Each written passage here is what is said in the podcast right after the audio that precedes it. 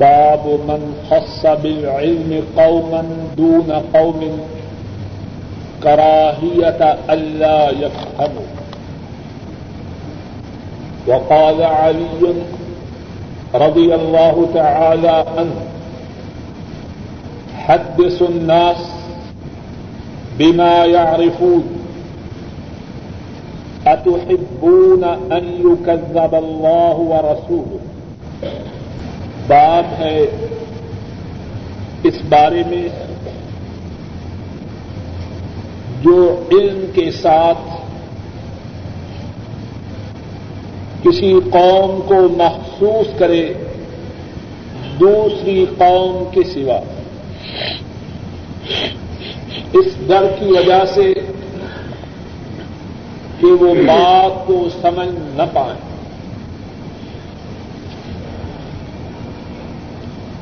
جیسے کہ سب ساتھیوں کو معلوم ہے، ہم صحیح بخاری کا وہ حصہ پڑھ رہے ہیں جو علم کے متعلق ہے۔ علم کے متعلق امام بخاری رحمہ اللہ، انہوں نے بہت سی باتیں بیان فرمائی۔ جو باتیں بیان کی ہیں، ان میں سے یہ بات بھی گزری ہے کہ علم سیکھنے کی کتنی فضیلت ہے۔ علم کے سیکھنے کی اسلام میں کتنی قدر و منزلت ہے۔ اور پھر یہ بات بھی معلوم ہے کہ علم کو سیکھنے کے بعد اس کا سکھلانا ضروری ہے۔ لیکن ایک غلطی ہے جس کا بہت سے لوگ ارتکاب کرتے ہیں۔ ایک غلطی ہے جس میں بہت سے لوگ مبتلا ہوتے ہیں۔ اور اس غلطی کی وجہ سے وہ اپنے علم کے ساتھ فائدہ کی بجائے نقصان پہنچاتے ہیں۔ بات ذرا توجہ سے سمجھیں۔ علم کا سیکھنا بہت ضروری ہے۔ اور سیکھے ہوئے علم کا دوسرے لوگوں تک پہنچانا فرض ہے۔ لیکن بہت سے لوگ اس فرض کی ادائیگی میں ایک ایسی غلطی کا انتخاب کرتے ہیں کہ ان کا علم کا سکھلانا فائدہ کی بجائے نقصان کا سبب بنتا ہے۔ اور وہ غلطی کیا ہے؟ وہ غلطی یہ ہے کہ دین کی بات سمجھاتے ہوئے، دین کی بات بتلاتے ہوئے، اپنے مخاطب کی کیفیت،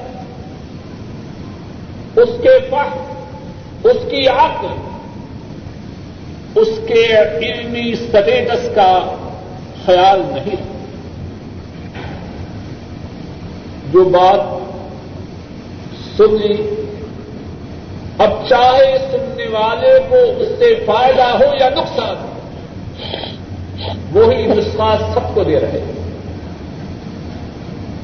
بات کو اور زیادہ کچھ واضح کروں۔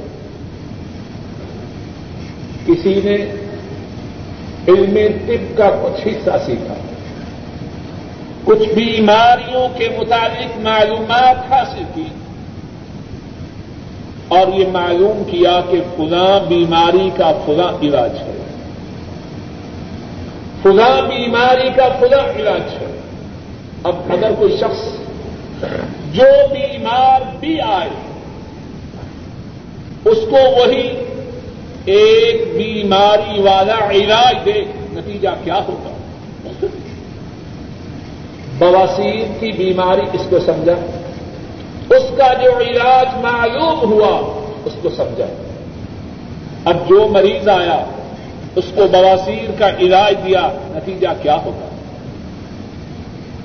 فائدہ کی بجائے نقصان ہوگا۔ اور شاید اس کا علاج مریض کی موت کا سبب بن جاؤ دین علم، اس کا سیکھنا ضروری ہے۔ اس کا سکھلانا فرض ہے، لیکن دین کی بات سمجھاتے ہوئے، سننے والے کی حیثیت، اس کی کیفیت، اس کے معیار علم، اس کے معیار فہم کو پیش نظر رکھنا ضروری۔ دیہاتی آدمی ہیں ان پڑھ ہیں اب ان سے علم کلام کی دقیق بحثیں چھیڑ دی جائیں، ان کو اس سے کیا فائدہ ہو شاید ایسی دقیق بات کرنے سے وہ دین کے قریب ہونے کے اور زیادہ دور بڑا پڑھا لکھا آدمی ہے۔ علوم جدیدہ سے باخبر ہے۔ دین کی بات اس سے سختی انداز میں کی جائے۔ ڈر ہے کہ دین کے متعلق اس کا نقطۂ نظر بدل جائے۔ اگر اس کے دل میں پہلے سے دین کی کچھ قدر و منزلت ہے، اس سچی گفتگو سے وہ بھی نکل جائے۔ عمرا کے ساتھ اغنیا کے ساتھ بات ہو رہی ہے اور دین کی دعوت دینے والا ان کے سامنے بیان کر رہا ہے کسی سے سوال کرنا، کسی سے مانگنا بہت بری بات ہے۔ نتیجہ کیا ہوگا؟ ان کے سامنے غریب آئے گا، فقیر آئے گا، ان سے سوال کرے گا، اس سے نفرت کرے گا۔ غریب ہے، مسکین ہے، فقیر ہے۔ نہ کھانے کے لیے اس کے پاس موجود ہے، نہ لباس کے لیے نقدی ہے، نہ رہائش کے لیے مکان ہے۔ اب اس کے سامنے انفاق فی سبیل اللہ اس موضوع پہ گفتگو کر رہا ہے۔ بات تو بڑی عمدہ ہے، لیکن بے محل ہے۔ بیمار و کمزور، لاغر و لاچا، معذور و ناتما مسلمان ہیں، چلنے سے عاجز ہے دیکھ نہیں پاتے۔ ان کے سامنے جہاد کی فضیلت پہ لیکچر دے رہا ہے۔ نتیجہ کیا ہوگا؟ امام بخاری رحمہ اللہ اس بات میں اللہ کی ان پہ رحمتیں اللہ نے علم حدیث ان کو عطا فرمایا ہے اور اس کے ساتھ بہت بڑی عقل و دانش سے بھی ان کو نوازا ہے۔ فرما رہے ہیں، دین کی باتیں۔ بسا اوقات بعض لوگوں کو بتلائی جاتی ہیں، بعض لوگوں کو وہی باتیں نہیں بتلائی جاتی۔ اب اس میں مقصود دین کا کتمان دین کا چھپانا نہیں۔ مقصد دینی مسحت ہے۔ اور اپنی بات کی تاکید میں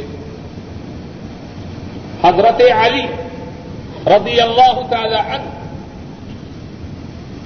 ان کا فرمان پیش کر رہے ہیں۔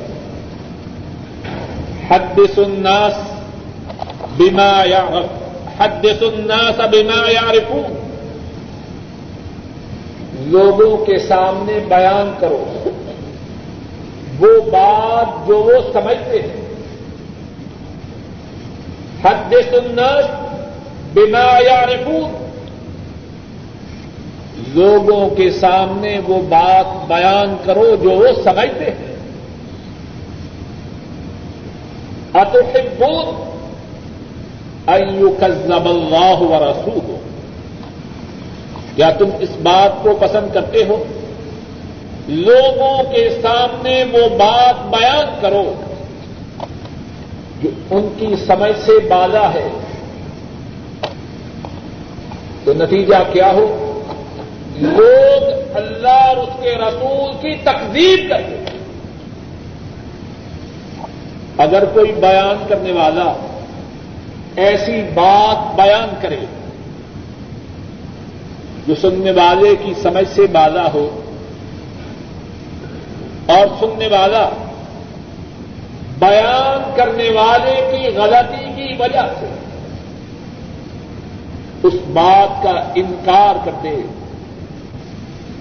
تو سنانے والا ثواب پائے گا یا گنہ پائے گا؟ اور یہ بات انتہائی ضروری ہے۔ حضرت عبد اللہ مسعود رضی اللہ تعالی عنہ، انہوں نے اسی بات کو ایک اور انداز سے بیان کیا اور ان کا ارشاد امام مسلم رحمہ اللہ اپنی کتاب صحیح مسلم کے مقدمہ میں نقل کرتے ہیں۔ فرماتے ہیں، ما انت محدثا قوما بحديث لا تبلغه عقولهم الا كان لبعضهم فتنه فرماتے ہیں، اگر تو کسی قوم کے پاس وہ بات بیان کرے گا جس بات تک ان کی عقل و سمجھ نہیں پہنچتی، تو کیا ہوگا؟ بات سننے والوں کے لیے تیری بات فتنے کا سبب بن جائے۔ کتنے عمدہ انداز سے بات کو بیان کرنا اور آئیے امام الانبیاء، قائد المرسلین، امام الدعات معلم البشریہ صلی اللہ علیہ وسلم۔ ان کی سیرت متحرہ کو دیکھیں آپ سے جب سوال کرنے والا سوال کرتا آپ اس کی حیثیت کا کتنا زیادہ خیال رکھتے شاید یہ بات آپ نے کبھی سوچی ہے کہ نہیں؟ اگر سوچی ہے تو اچھی بات ہے، وگرنہ اب سنیے اور اس پہ غور کی آ حضرت صلی اللہ علیہ وسلم، آپ کی خدمت عالیہ میں مختلف لوگ تشریف لاتے۔ ہیں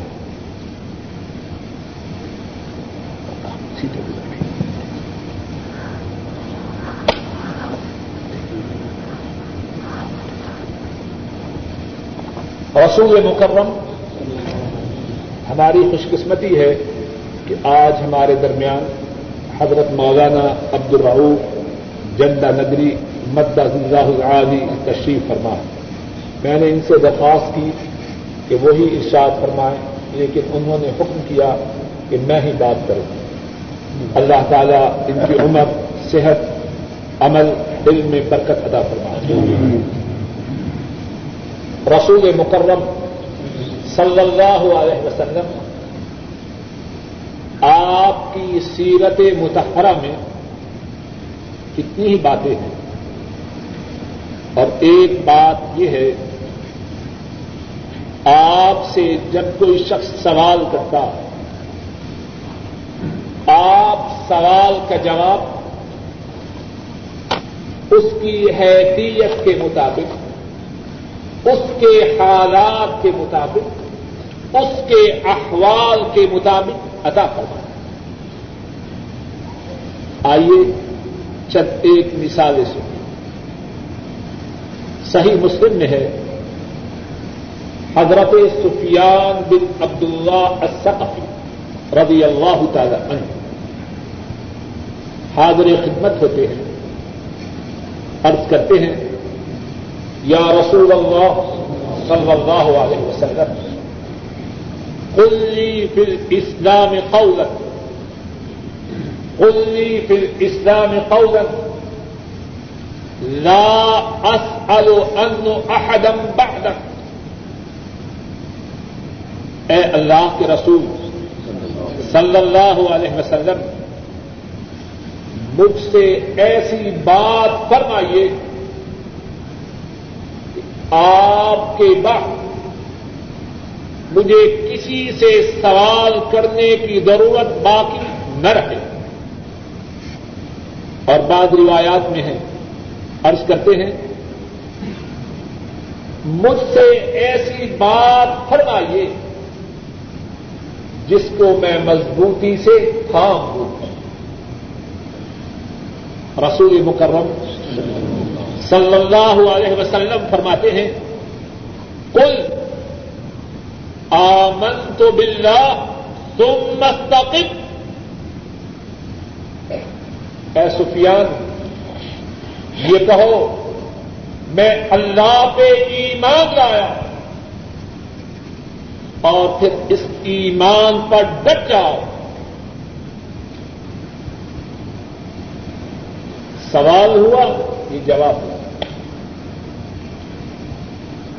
ایک اور ساتھی آتے ہیں۔ صحیح بخاری میں ہے۔ حضرت ابو ہریرا رضی اللہ تعالی عنہ اس حدیث کے راوی ہیں۔ سائل سوال کر رہا ہے۔ اوسنی یا رسول اللہ صلی اللہ علیہ وسلم۔ اے اللہ کے رسول صلی اللہ علیہ وسلم مجھے وسیعت فرمائی مجھے وسیعت کیجیے۔ پہلے سوال میں اور اس سوال میں کوئی فرق ہے؟ تعبیر کا اختلاف ہے۔ سوال ایک ہی ہے۔ اب اس سائل کو کیا جواب ملتا ہے؟ فرمایا لا تغضب تیرے لیے وسیعت یہ ہے کہ غصہ نہ کر۔ تیرے لیے وسیعت یہ ہے، غصہ نہ کر۔ سوال کرنے والا دوبارہ عرض کرتا ہے، مجھے وسیعت کی تھی آ حضرت صلی اللہ علیہ وسلم دوبارہ فرماتے ہیں، لا تغضب تیرے لیے نسخہ یہی ہے، غصہ نہ کر۔ حضرت ابو حریرا رضی اللہ تعالی عنہ بیان کرتے ہیں، سائل بار بار اپنے سوال کو دوہرا رہا کہ شاید کوئی اور نسخہ بھی مل جائے۔ لیکن رسول رحمت معلم بشریہ، مربی امت، ایک ہی وسیعت فرما رہے ہیں، لا تغضب۔ تیرے لیے وسیعت یہی ہے، غصہ نہ کر۔ پہلے کے لیے اور وسیعت ہے، اس کے لیے اور وسیعت ہے۔ یہ اختلاف کیوں ہے؟ اس کی ضرورت جو تھی، اس کے مطابق اس کو علاج عطا فرمایا۔ اس کی جو ضرورت تھی، اس کے مطابق نسخہ تجویز فرمایا۔ ایک اور شخص حاضر خدمت ہوتا۔ ہے ترمدی میں ہے۔ حضرت عبداللہ ابن بس رضی اللہ تعالی عنہ وہ بیان فرماتے ہیں۔ ایک آرابی ایک بدو، نبی رحمت صلی اللہ علیہ وسلم کی خدمت میں حاضر ہوتا ہے۔ اور جو بدبوؤں کے سوال ہیں نا، احادیث شریفہ میں، عام طور پر بڑے پیار پیارے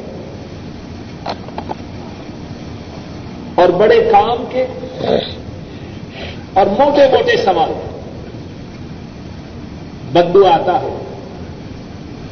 کے کیا کہتا ہے؟ ان شرائع الاسلام قد كثرت عليك فأنبئني بشيء اتشبث به اے اللہ کے نبی صلی اللہ علیہ وسلم، اسلام کے جو احکامات ہیں وہ بہت زیادہ ہو چکے ہیں۔ ہے نا؟ بدوانہ زندگی کا سوال میں عکس۔ اسلام کے جو احکامات ہیں وہ بہت زیادہ ہو چکے۔ ہیں اخبرتی بشئی عد اتشبس و مجھے کوئی ایسی بات بتلائی ہے کہ میں اس بات کو مضبوطی سے تھوک ایک بات بتلائی زیادہ نہیں اب اس کے لیے کیا نسخہ تجویز ہوتا ہے؟ ارشاد فرماتے ہیں، لا يزال لسان ربا من ذکر اللہ۔ تیرے لیے نسخہ یہ ہے کہ تیری زبان اللہ کی یاد سے تر رہے۔ ہر سائل کے لیے۔ ہر حاجت مند کے لیے جو چیز تجویز کی جاتی ہے، اس کی حاجت، اس کی ضرورت، اس کو پیش نظر رکھا جاتا ہے۔ ایک اور صحابی آتے ہیں اقبا بن عامر رضی اللہ تعالی عنہ۔ اور صحابہ ہیں بھی کتنے پیارے لوگ۔ ہیں ان کے سوال بھی کتنے پیارے پیارے جو اندر ہو وہی زبان پہ آتا ہے۔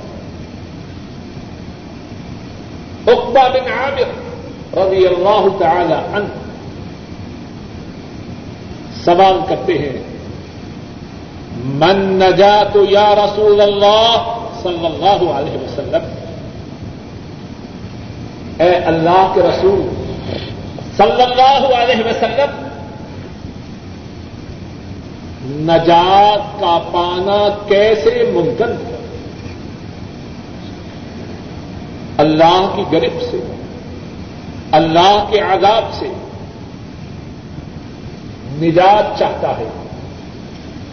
نجات کے حصول کا ذریعہ کیا ہے؟ نبی مکرم صلی اللہ علیہ وسلم اس کے لیے بھی نسخہ تجویز فرماتے ہیں۔ اور اس نسخہ میں تین دوائیاں ہیں۔ تین قسم کی ادویات ہیں۔ کیا ہے؟ املک علی کا لسانک۔ ول یسا کا بیتک وقت اعلی خطیئتک اگر نجات چاہتے ہو تمہارے لیے تین باتوں کی پابندی ضروری ہے۔ پہلی بات کیا ہے؟ اپنے کالئی کا لسانک، اپنی زبان کو اپنے کنٹرول میں رکھو۔ اور شاید اس نسخہ کے ہم بہت ہی زیادہ محتاج ہیں۔ ہم میں سے شاید ہی کوئی ایسا ہو جس کی زبان قابو میں ہو۔ اب یہ کالئی کا لسان۔ پہلی بات یہ ہے، اپنی زبان کو اپنے قابو میں رکھو۔ اور دوسری بات، ول یسا کا بئی تیرا گھر تیرے لیے کافی ہو۔ بات کا مقصد سمجھتے ہیں اس کا اتنے ہی ساتھی ہیں۔ اگر فرصت ہو تو ایسے ہیں جیسے گھر میں ان کے لیے رہنا موت ہو۔ دکانوں پہ کھڑے ہوں گے، بازاروں میں گھومیں گے، گھر نہیں بیٹھ سکتے۔ کاروبار کے لیے نکلنا، دین کا علم سیکھنے، سکھلانے کے لیے نکلنا ضروری ہے۔ لیکن بلا مقصد اپنے گھر سے نکلنا اسلام میں یہ بات ناپسندیدہ ہے۔ اور کتنے ہی گھر ہیں، ان کی بربادی کا، ان کی تباہی کا بنیادی سبب یہ ہے کہ میاں گھر میں نہیں رہ سکتے دوسری بات یہ فرمائی ول یسا کا بئی تو تیرا گھر تیرے لیے کافی ہو۔ اور تیسری بات، وقت کے علاقاتی اپنے گناہوں کو یاد کر کے ان پر ندامت کے آنسو بہایا کرو۔ تو بات کا مقصد کیا ہے؟ رسول مقرر صلی اللہ علیہ وسلم معلم انسانیت ہر طالب علم کو، ہر طالب نصیحت کو، ہر سائل کو، ہر محتاج کو اس کی حاجت کے مطابق ادا فرماتے دو مثالیں اور سنیے۔ نبی مکرم صلی اللہ علیہ وسلم سے سوال ہوتا ہے بہترین اسلام کیا ہے؟ فرماتے ہیں، تطعم الطعام وتقرأ السلام على من عرفت ومن لم تعرف۔ لوگوں کو کھانا کھلاؤ اور جس کو ملو ہاں اس سے آشنائی ہو یا نہ ہو، اس کو سلام کہو۔ کھانا کھلاؤ اور آشنا ہو نہ آشنا کو سلام کہو۔ ایک اور شخص سوال کرتا ہے اور اس کے سوال کا مقصد بھی یہی ہے کہ بہترین اسلام کیا ہے؟ اس کے لیے جواب اور ہے۔ من سالم المسلمون مل لسانی ہی ید بہترین اسلام اس کا ہے جس کی زبان سے اور جس کے ہاتھ سے مسلمان سلامت رہے اور اللہ معاف کرے شاید ہی ہم میں سے کوئی ہو جس کی زبان سے مسلمان سلامت رہے تو بات کا مقصد کیا ہے؟ سوال تو ایک ہے، کون سا اسلام بہترین ہے؟ ایک کو فرمایا جا رہا ہے، لوگوں کو کھانا کھلانا۔ آشنا نہ آشنا کو سلام کہنا۔ اور دوسرے کو فرمایا جا رہا ہے، لوگوں کو اپنے ہاتھ کی شرط سے، اپنی زبان کی شرط سے محفوظ رکھنا، یہ سب سے بہترین اسلام۔ ہے تو بات کا خلاصہ یہ ہے دین کا علم سیکھنا ضروری ہے۔ سکھلانا فرض ہے، لیکن دین کی بات سکھلاتے ہوئے، سننے والے کی حالت، سننے والے کی کیفیت، اس کو پیش نظر رکھنا ضروری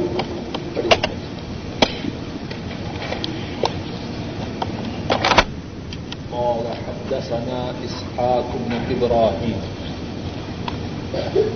قال حدثنا معاذ بن هشام. قال حدثني أبي عن قتادة. قال حدثنا أنس بن مالك رضي الله تعالى عنه أن النبي صلى الله عليه وسلم ومعاذ رديفه على الرحم قال يا معاذ بن جبل قال لبيك يا رسول الله وسعديك قال يا معاذ قال لبيك يا رسول الله وسعديك ثلاثة قال، ما من أحد يشهد أن لا إله إلا الله وأن محمد رسول الله صلى الله عليه وسلم. صدقا من قلبه إلا حرمه الله على النار. قال، يا رسول الله صلى الله عليه وسلم، أفلا أخبر به الناس فيستبشروا قال إذا يتكل فأخبر بها معاذ عند موته تأثما رضي الله تعالى عنه امام بخاری رحمہ اللہ فرماتے ہیں، ہم سے یہ حدیث اسحاق بن ابراہیم نے بیان کی۔ اور اسحاق فرماتے ہیں، ہم سے یہ حدیث معاذ بن ہشام نے بیان کی۔ اور معاذ فرماتے ہیں، مجھ سے یہ حدیث میرے والد نے بیان حدیث کو قطادہ سے رواج کرتے ہیں اور قطادہ فرماتے ہیں، ہمیں یہ حدیث انس بن مالک رضی اللہ تعالی عنہ نے بتلا اور حضرت انس فرماتے ہیں، بے شک نبی صلی اللہ علیہ وسلم اور معاذ آپ کے پیچھے سواری پر موجود تھے۔ آپ نے فرمایا، اے معاذ بن جم حضرت معاذ رضی اللہ عنہ، انہوں نے ارض کی لبئی یا رسول اللہ وسعدئی میں حاضر ہوں، میں حاضر ہوں، اے اللہ کے رسول۔ وسعدئی آپ کی خدمت میں حاضری میرے لیے سعادت، آپ کی خدمت میں حاضری میرے لیے خوش بختی آپ نے فرمایا، یا معاذ اے معاذ معاذ نے کہا لبئی کا یا رسول اللہ وسعدئی میں آپ کی خدمت میں حاضر ہوں، میں آپ کی خدمت میں حاضر ہوں، اے اللہ کے رسول۔ وسعدئی اور آپ کی خدمت میں حاضری، میرے لیے باعث سعادت ہے۔ آپ کی خدمت میں حاضری میرے لیے باعث سعادت ہے۔ سراسر آپ نے تین مرتبہ معاذ کا نام پکارا اور معاذ نے تین مرتبہ لبئی کا یا رسول اللہ وسعدئی کہا۔ پھر آپ نے فرمایا، کوئی شخص جو یہ گواہی دے کہ اللہ کے مسئلہ کوئی عبادت کے لائق نہیں۔ اور محمد صلی اللہ علیہ وسلم اللہ کے رسول ہے اور اس کی یہ گواہی سچے دل سے ہو۔ تو اللہ اس کو جہنم کی آگ پر حرام قرار دے دے اللہ ہم کو بھی انہی لوگوں میں سے بنا حضرت معاذ عرض کرتے ہیں، اے اللہ کے رسول صلی اللہ علیہ وسلم، کیا میں اس بات کی لوگوں کو خبر نہ دوں کہ وہ خوش ہو جائیں؟ آپ نے فرمایا، اگر تم نے اس بات کی لوگوں کو خبر دی تو وہ بھروسہ کر جائیں گے آمال کرنے میں کوتا ہی کریں حضرت معاذ نے اس بات کی خبر اپنی موت کے وقت اس ڈر کی وجہ سے لوگوں کو دی، کہیں وہ علم کو چھپانے والوں میں سے نہ بن جائے۔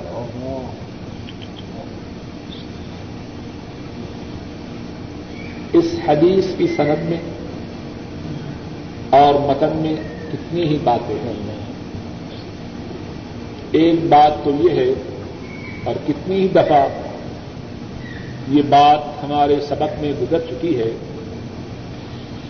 کہ بیٹا اپنے باپ سے حدیث سنتا ہے، اس حدیث کو محفوظ رکھتا ہے اور امت تک پہنچاتا ہے۔ ہشام کے بیٹے معاذ، اپنے والد محترم، حضرت ہشام، ان سے یہ حدیث سنتے ہیں۔ اور یہ حدیث اسحاق بن ابراہیم کو سناتے ہیں۔ خوش نصیب ہے یہ باپ اور خوش نصیب ہے اس کا بیٹا۔ اللہ ہمیں بھی اسی قسم کے خوش نصیب لوگوں میں سے بنا اللہ کے رسول صلی اللہ علیہ وسلم کی احادیث کو یاد کرنے والے ہوں اور ہماری اولادیں ہم سے اللہ کے حبیب کے فرامین کو سن کر امت تک پہنچانے والے ہیں دوسری بات اس حدیث مبارک میں ہے، وہ یہ ہے کہ نبی مکرم صلی اللہ علیہ وسلم سواری پہ سوار ہیں اور ان کے ساتھ کون سوار اور وہ سوار کون ہے نبی مکرم صلی اللہ علیہ وسلم وہ سوار ہیں۔ اللہ کی مخلوق میں کوئی ایسا سوار نہ ان سے پہلے، نہ ان کے زمانہ مبارک میں اور نہ قیامت تک۔ اور وہ کچھ، اور وہ کتنا خوش نصیب ہے جس کو آپ کی سواری پر، آپ کے ساتھ بیٹھنے کی سعادت نصیب ہو۔ اگر معاذ رضی اللہ تعالی عنہ ان کے لیے اور کوئی سعادت بھی نہ ہوتی۔ تب بھی معاذ اس سعادت پہ جتنا فخر کرے وہ کب لیکن معاذ معاذ ہے۔ بہت کم لوگ ایسے ہوتے ہیں کہ چھوٹی ہی عمر میں اس دنیا سے رخصت ہو جائیں۔ اور ان کی قدر و منزلت، ان کا مقام، ان کی شان بہت سے ایسے لوگوں سے بہت ہی بلند ہو جو بہت لمبی عمرے پر حضرت معاذ رضی اللہ تعالی عنہ، آپ کو معلوم ہے، جب وہ فوت ہوئے، جب وہ شہید ہوئے، ان کی عمر کتنی تھی؟ حضرت معاذ رضی اللہ تعالی عنہ جب ان کو اللہ نے شہادت عطا فرمائی، ابھی ان کی عمر چالیس سال نہ ہوئی۔ لیکن ان کا مقام کیا ہے؟ مقام یہ ہے، سنیے، ان سے سنیے کہ اللہ کی مخلوق میں ان سے زیادہ سچا کوئی کتنے ایسے ہوتے ہیں، اگر کسی پہ راضی ہو اس کو آسمان پہ پہنچا دیتے ہیں۔ اور جب ناراض ہو جہنم کی گہرائیوں میں پھینک دیتے ہیں۔ معاذ کے مطابق ان سے سننے جو ناپ تول کے، جو ناپ تول کے فرماتے ہیں۔ نہ ان کی کلام مبارک میں افراد ہے، نہ تقریب ہے۔ نہ کمی ہے، نہ بیشی ہے۔ ان سے زیادہ موضوع کلام۔ نبی کوئی بات اللہ کی مخلوق میں سے کسی کیا فرماتے ہیں؟ امام ترمدی راہ اللہ اس حدیث کے راوی ہیں۔ حضرت انس رضی اللہ تعالی عنہ وہ بیان فرماتے ہیں۔ رسول مکرم صلی اللہ علیہ وسلم فرماتے ہیں، ارحم امتی بے امتی ابو بکر واشدهم في دين الله عمر۔ واصدقهم حياء عثمان واعلمهم بالحلال والحرام معاذ بن جبل وافردهم زيد بن ثابت ولی ولكل امة امين وامين هذه الامة ابو عبيدة رضي الله تعالى عنهم اجمعين فرماتے ہیں میری امت میں امت کے ساتھ سب سے زیادہ شفقت کرنے والا ابو بکر ہے۔ اور میری امت میں دین میں سب سے زیادہ سخت عمر ہے۔ اور میری امت میں سب سے زیادہ شرم و حیا والا عثمان ہے۔ اور میری امت میں حلال و حرام کو سب سے زیادہ جاننے والا معاذ بن جبل ہے۔ اب تصور کیجیے کہ جب آپ نے یہ فرمایا، حضرت معاذ کی عمر کتنی ہوگی؟ جب ان کو اللہ نے شہادت نصیب فرمائی، تب ان کی عمر چالیس سال نہ ہوئی تھی۔ تو جب یہ فرمایا گیا تو پھر عمر کتنی ہو اور ان کا انتقال اٹھارہ ہجری میں یا سترہ ہجری میں ہوا۔ آپ کے انتقال کے چھ یا سات سال پہلے تو جب آپ کا انتقال ہوا، اس وقت حضرت معاذ کی عمر تینتیس سال سے کم۔ اور جب یہ ارشاد فرمایا، تو تب عمر کتنی ہو ابھی تینتیس سال کو نہ پہنچے تھے۔ سرٹیفکیٹ کیا مل رہا ہے؟ وہ آلم ہوں بل حلال حرام و جبل۔ حلال و حرام کو سب سے زیادہ جاننے والا میری امت میں معاذ ابن جبل ہے۔ اور اسی وجہ سے جب شامی محاذ پر جہاد جاری ہے۔ حضرت فاروق رضی اللہ تعالی عنہ شامی محاذ کی طرف تشریف لے جاتے ہیں۔ جابیا کے مقام پر صحابہ کے ساتھ اجتماع ہوتا ہے۔ فاروق رضی اللہ تعالی عنہ اس مقام پر خطبہ ارشاد فرماتے ہیں اور اس مقام پر فرماتے ہیں، من اراد ان يسأل عن الفرائض فليأت زيد بن ثابت، ومن اراد ان يسأل عن الفقه فليأت معاذ بن جبل، ومن اراد المال فليأتني.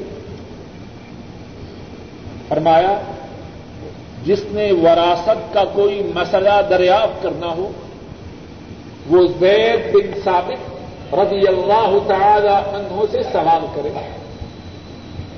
اور جس نے دین کی کوئی بات سمجھنی ہو، وہ معاذ ابن جبل سے سمجھے۔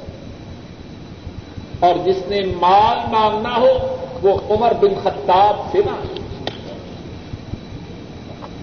اور عمر فاروق کوئی معمولی شخصیت نہیں۔ ابن جبل رضی اللہ تعالی عنہ، ان کو رسول مکرم صلی اللہ علیہ وسلم نے ایک اور بہت بڑی شہادت، بہت بڑی ڈگری عطا فرمائی۔ اور میں کہوں اور پورے یقین اور اعتقاد سے کہتا ہوں آج کی ساری ڈگریاں ڈگری کے مقابلے میں آ جائیں، تمام ڈگریوں کی کوئی حیثیت اور وہ ڈگری کیا ہے؟ وہ شہادت، وہ سرٹیفکیٹ کیا تھا؟ امام بخاری راہ اللہ بیان فرماتے ہیں۔ حضرت عبداللہ بن حمد رضی اللہ تعالی عنہما بیان فرماتے ہیں۔ رسول کریم صلی اللہ علیہ وسلم نے فرمایا خذ القرآن من اربع خذ القرآن من اربع، من عبد الله بن مسعود وسالم مولى ابي حذيفه ومعاذ بن جبل وابي بن قعب رضي الله تعالى عنهم اجمعين فرمایا، قرآن میرے چار ساتھیوں سے سیکھو. اور بعد روایات میں ہے اس تقریب القرآن من اربع قرآن میرے چار ساتھیوں سے پڑھو. اور وہ کون کون ہیں؟ عبداللہ ابن مسعود. ابو حذیفہ کے آزاد کردہ غلام صالب معاذ ابن جبل اور ابئی ابن قعب رضی اللہ تعالی عنہم اجمعین۔ اور معاذ وہ ہیں، رسول مکرم صلی اللہ علیہ وسلم، ان کے متعلق فرماتے ہیں، نعم الرجل معاذ بن جبل معاذ بن جبل اچھا آدمی ہے عبارت مختصر ہے لیکن عبارت کی قدر و قیمت اس کے کہنے والے کی قدر و قیمت سے ہے۔ آج لوگ تسکیہ مانتے ہیں۔ ریکمینڈیشن کے لیے لیٹر چاہتے ہیں اور یہ تسکیہ کن سے ہے؟ نعم الرجل معاذ بن جبل. معاذ ابن جبل اچھا اور اسی پہ بس نہیں ساتھی اسی میں بس نہیں۔ معاذ تو وہ ہیں۔ اللہ کا محبوب۔ وہ شخصیت جو اللہ کی محبوب ہے۔ کائنات کا مالک جن سے محبت کرتا ہے، وہی شخصیت فرما رہی ہے، اے معاذ، میں تجھ سے محبت کرتا ہوں۔ کتنا خوش نصیب ہے معاذ، کتنا سعادت مند ہے معاذ۔ حضرت معاذ رضی اللہ تعالی عنہ بیان کرتے ہیں لقین النبی صلی اللہ علیہ وسلم. لقین النبی صلی اللہ علیہ وسلم. فقال یا معاذ انی احبک فرماتے ہیں، نبی مکرم صلی اللہ علیہ وسلم، آپ خود سے ملے اور آپ نے فرمایا، یا معاذ، اے معاذ، اور میں تو کہوں، اگر اس کے بعد کچھ بھی نہ فرمائیں آپ کا یہی فرمانا، یا موت یہ کیا کب ہے؟ یہ کیا کب ہے؟ اے موت انی احبک بے شک میں تجھ سے محبت کرتا ہوں۔ حضرت معاذ، ان کی خوشی، ان کی مسرت، ان کے سرور، اس کی اس وقت کیا کیفیت ہوگی؟ کون بیان کر سکتا ہے اس وقت کے ان کے سرور کو؟ حضرت معاذ رضی اللہ تعالی عنہ فوراً عرض کرتے ہیں وہ انی واللہ، یا رسول اللہ اور یقیناً میں اللہ کی قسم، اے اللہ کے رسول، آپ سے محبت کرتا ہوں۔ اور پھر رسول مکرم اور معاذ حدیث کا باقی حصہ سننے سے پہلے معاذ رضی اللہ تعالی عنہ آپ سے کیسے محبت کرتے تھے مسند امام احمد میں ہے، نبی رحمت صلی اللہ علیہ وسلم اپنے اسی پیارے ساتھی کو یمن کی طرف روانہ فرما رہے تھے۔ اب کیا کیفیت ہے؟ نہ ایسا قائد ہوگا، نہ ایسے ماننے والے ہوں۔ آپ کا غلام، آپ کا خادم، آپ کا چاہنے والا، آپ کا طالب، آپ کا محب، وہ سوار ہے اور سید الاولین والآخرین اس کے ساتھ پیدل چل اور ساتھ ساتھ اس کو وسیعت ارشاد فرما رہے ہیں۔ کہاں سے لائیں ایسا قائد اور کہاں سے لائیں ایسے ماننے والے اور پھر فرماتے ہیں، اے معاذ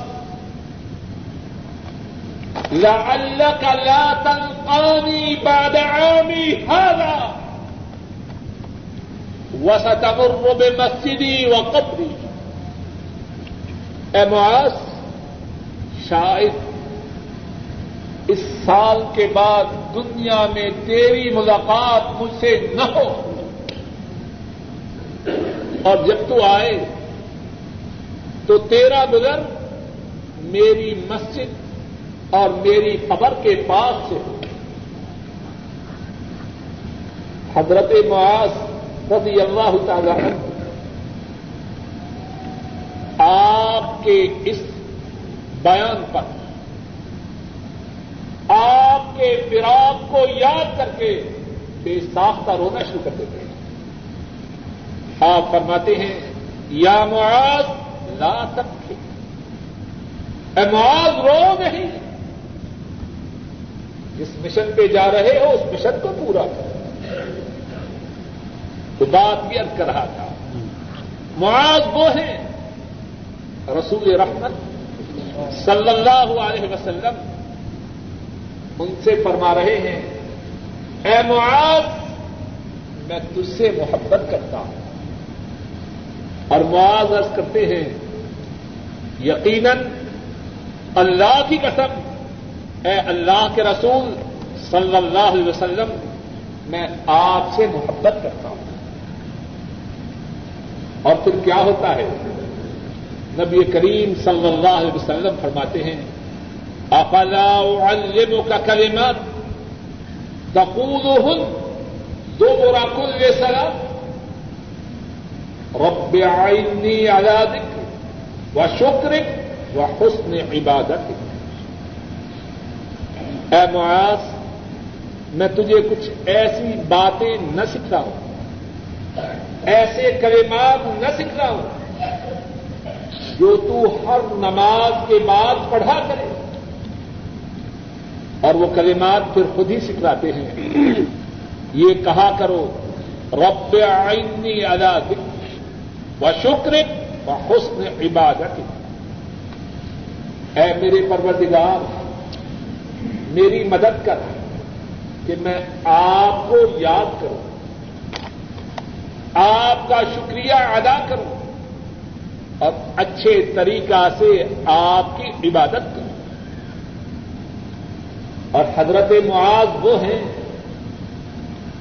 حضرت معاذ وہ ہیں۔ باوجود عمر کے کم ہونے کے ان چھ صحابہ میں سے ایک ہیں جو نبی مکرم صلی اللہ علیہ وسلم کے زمانہ مبارک میں مسلمانوں کو فتوا دیا۔ امام زہبی اپنی کتاب شیئر اعظام النبلا میں بیان فرماتے ہیں۔ آ، حضرت صلی اللہ علیہ وسلم کے زمانہ مبارک میں مہاجرین مکہ کے رہنے والے مسلمان جو ہجرت کر کے مدینہ آئے تھے ان میں سے تین اشخاص مسلمانوں کو فتوا دیا۔ اور انصار میں سے، مدینہ کے مسلمانوں میں سے بھی تین مسلمان، تین صحابہ لوگوں کو فتوا دیا۔ انصار مہاجرین میں سے، عمر، عثمان اور علی۔ اور انصار میں سے ابئی ابن قاب زید ابن ثابت اور معاذ ابن جبل رضی اللہ تعالی عنہم اجمعین۔ اور حضرت معاذ نے یہ مقام ویسے نہ پایا۔ اللہ نے ان کو بڑی صلاحیتوں سے نوازا تھا۔ بیت عقبہ میں نبی مکرم صلی اللہ علیہ وسلم کی ہجرت سے پہلے جو بیت عقبہ ہوتی ہے، نبی مکرم صلی اللہ علیہ وسلم کے دستے مبارک پر بیت کا شرف پاتے اور اس کے بعد جنگ بدر میں، جنگ عہد میں جتنی جنگیں ہوتی ہیں، ان تمام میں شریک رہتے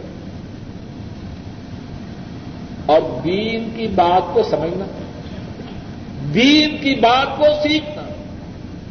اس کا انتہائی زیادہ جذبہ اپنے سینے میں رکھتے ہیں۔ اب یہی حدیث جو ہمارے سامنے ہے۔ دینی معلومات کے سمجھنے کے مطابق ان کا جو شوق ہے اور ان کی جو استعداد ہے، اس کو بیان کرنے کے لیے یہی حدیث کافی ہے۔ حضرت صلی اللہ علیہ وسلم، ان کو وہ بات بتلا رہے ہیں جو عام لوگوں کو نہ بتلائی جا رہی اور پھر حضرت معاذ رضی اللہ تعالی عنہ، ان کو سوال کرنے کا سلیقہ آتا ہے۔ کہا جاتا ہے، حسن السوال نصف العلم۔ اچھے انداز سے سوال کرنا، یہ پچاس فیصد علم ہے۔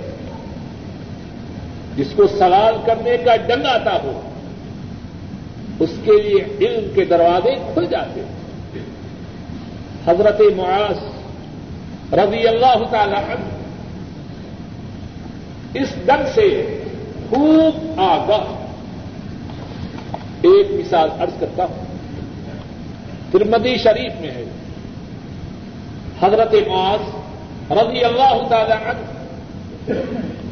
رسول مکرم صلی اللہ علیہ وسلم سے عرض کرتے ہیں،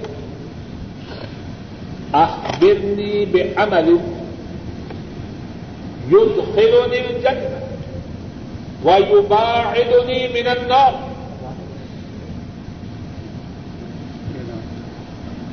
اللہ نے توفیق دی۔ اسی مقام سے انشاء اللہ آئندہ درس کی ابتدا کریں گے۔ اللہ مالک الملک اپنے فضل و کرم سے ہم تمام کے گناہوں کو معاف فرمائے۔ رسول کریم صلی اللہ علیہ وسلم کے ارشادات کو پڑھنے پڑھانے سمجھنے سمجھانے اور پھیلانے کی توفیق عطا فرمائے۔ اے اللہ، ہمارے تمام گناہوں کو معاف فرما۔ اے اللہ ہمارے بیماروں کو شفا عطا فرما۔ اے اللہ، ہمارے بیماروں کو شفا عطا فرما۔ اے اللہ، ہمارے بوڑھے ماں باپ پہ رحم فرما۔ اے اللہ، ان کو صحت عطا فرما۔ اے اللہ، ان کی پریشانیوں کو دور فرما۔ اے اللہ، ان کی نیک حاجات کو پورا فرما۔ اور اے اللہ، جن کے ماں باپ فوت ہو چکے ہیں ان کے گناہوں کو معاف فرما۔ اے اللہ ہمارے بہن بھائیوں پہ رحم فرما۔ اے اللہ ہمارے بہن بھائیوں پہ رحم فرما۔ اے اللہ ہمارے بہن بھائیوں پہ رحم فرما۔ اے اللہ کشمیری مسلمانوں پہ اپنی رحمتیں نادی فرما۔ اے اللہ کشمیری مسلمانوں پہ اپنی رحمتیں نادی فرما۔ اے اللہ ہمارے کشمیری بھائی بہت پس رہے ہیں۔ اے اللہ بہت مظلوم ہیں۔ اے اللہ بہت پٹ رہے ہیں۔ اے اللہ ان کی نصرت و اعانت فرما۔ اے اللہ ان کی نصرت و اعانت فرما۔ اے اللہ ظالموں کو تباہ و برباد فرما۔ اے اللہ اگرچہ ہم گناہ گار ہیں، لیکن آپ گناہوں کو معاف فرمانے والے ہیں۔ اے اللہ ہمارے گناہوں کو معاف فرما اور ہمارے مسلمان بھائیوں پہ رحم فرما۔ اے اللہ فلسطین کے مسلمان بھائیوں پہ رحم فرما۔ اے اللہ فلسطین کے مسلمان بھائیوں پہ رحم فرما۔ اے اللہ افغانستان کے مجاہدین کی مدد فرما۔ اے اللہ افغانستان کے مجاہدین کی مدد فرما۔ اے اللہ تمام کائنات کے مسلمانوں کی مدد فرما۔ اے اللہ تمام کائنات کے مسلمانوں کی مدد فرما۔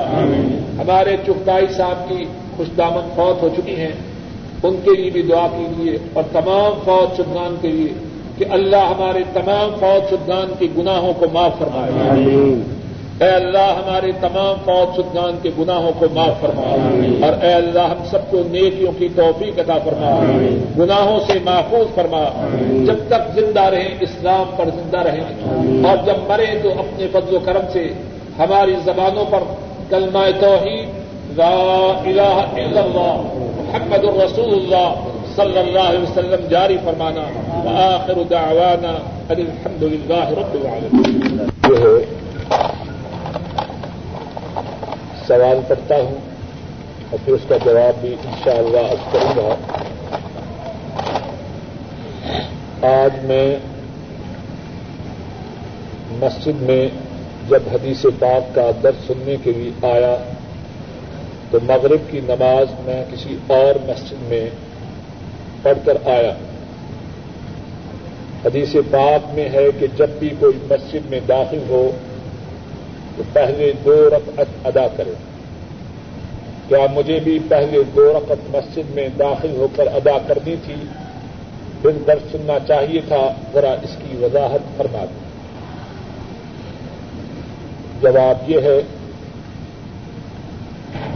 کہ جب بھی کوئی شخص مسجد میں آئے تو دو رقط تحیت مسجد پڑھ کر پھر بیٹھے۔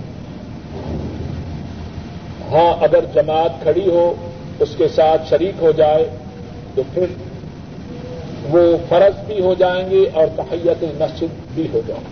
اسی طرح اگر آئے اور سنتیں پڑے تو پھر بھی تحیت المسجد اسی کے ذم میں آ جائے۔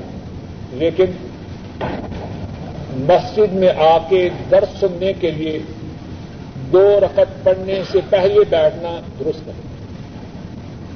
بلکہ سنت طریقہ تو یہ ہے کہ جو درس دینے والا ہو یا خطیب ہو، اگر کوئی دو رقط پڑھنے کے بغیر بیٹھ جائے، اس کو چاہیے کہ اس کو کہے کہ اٹھو، دو رقط پڑھو اور پھر بیٹھو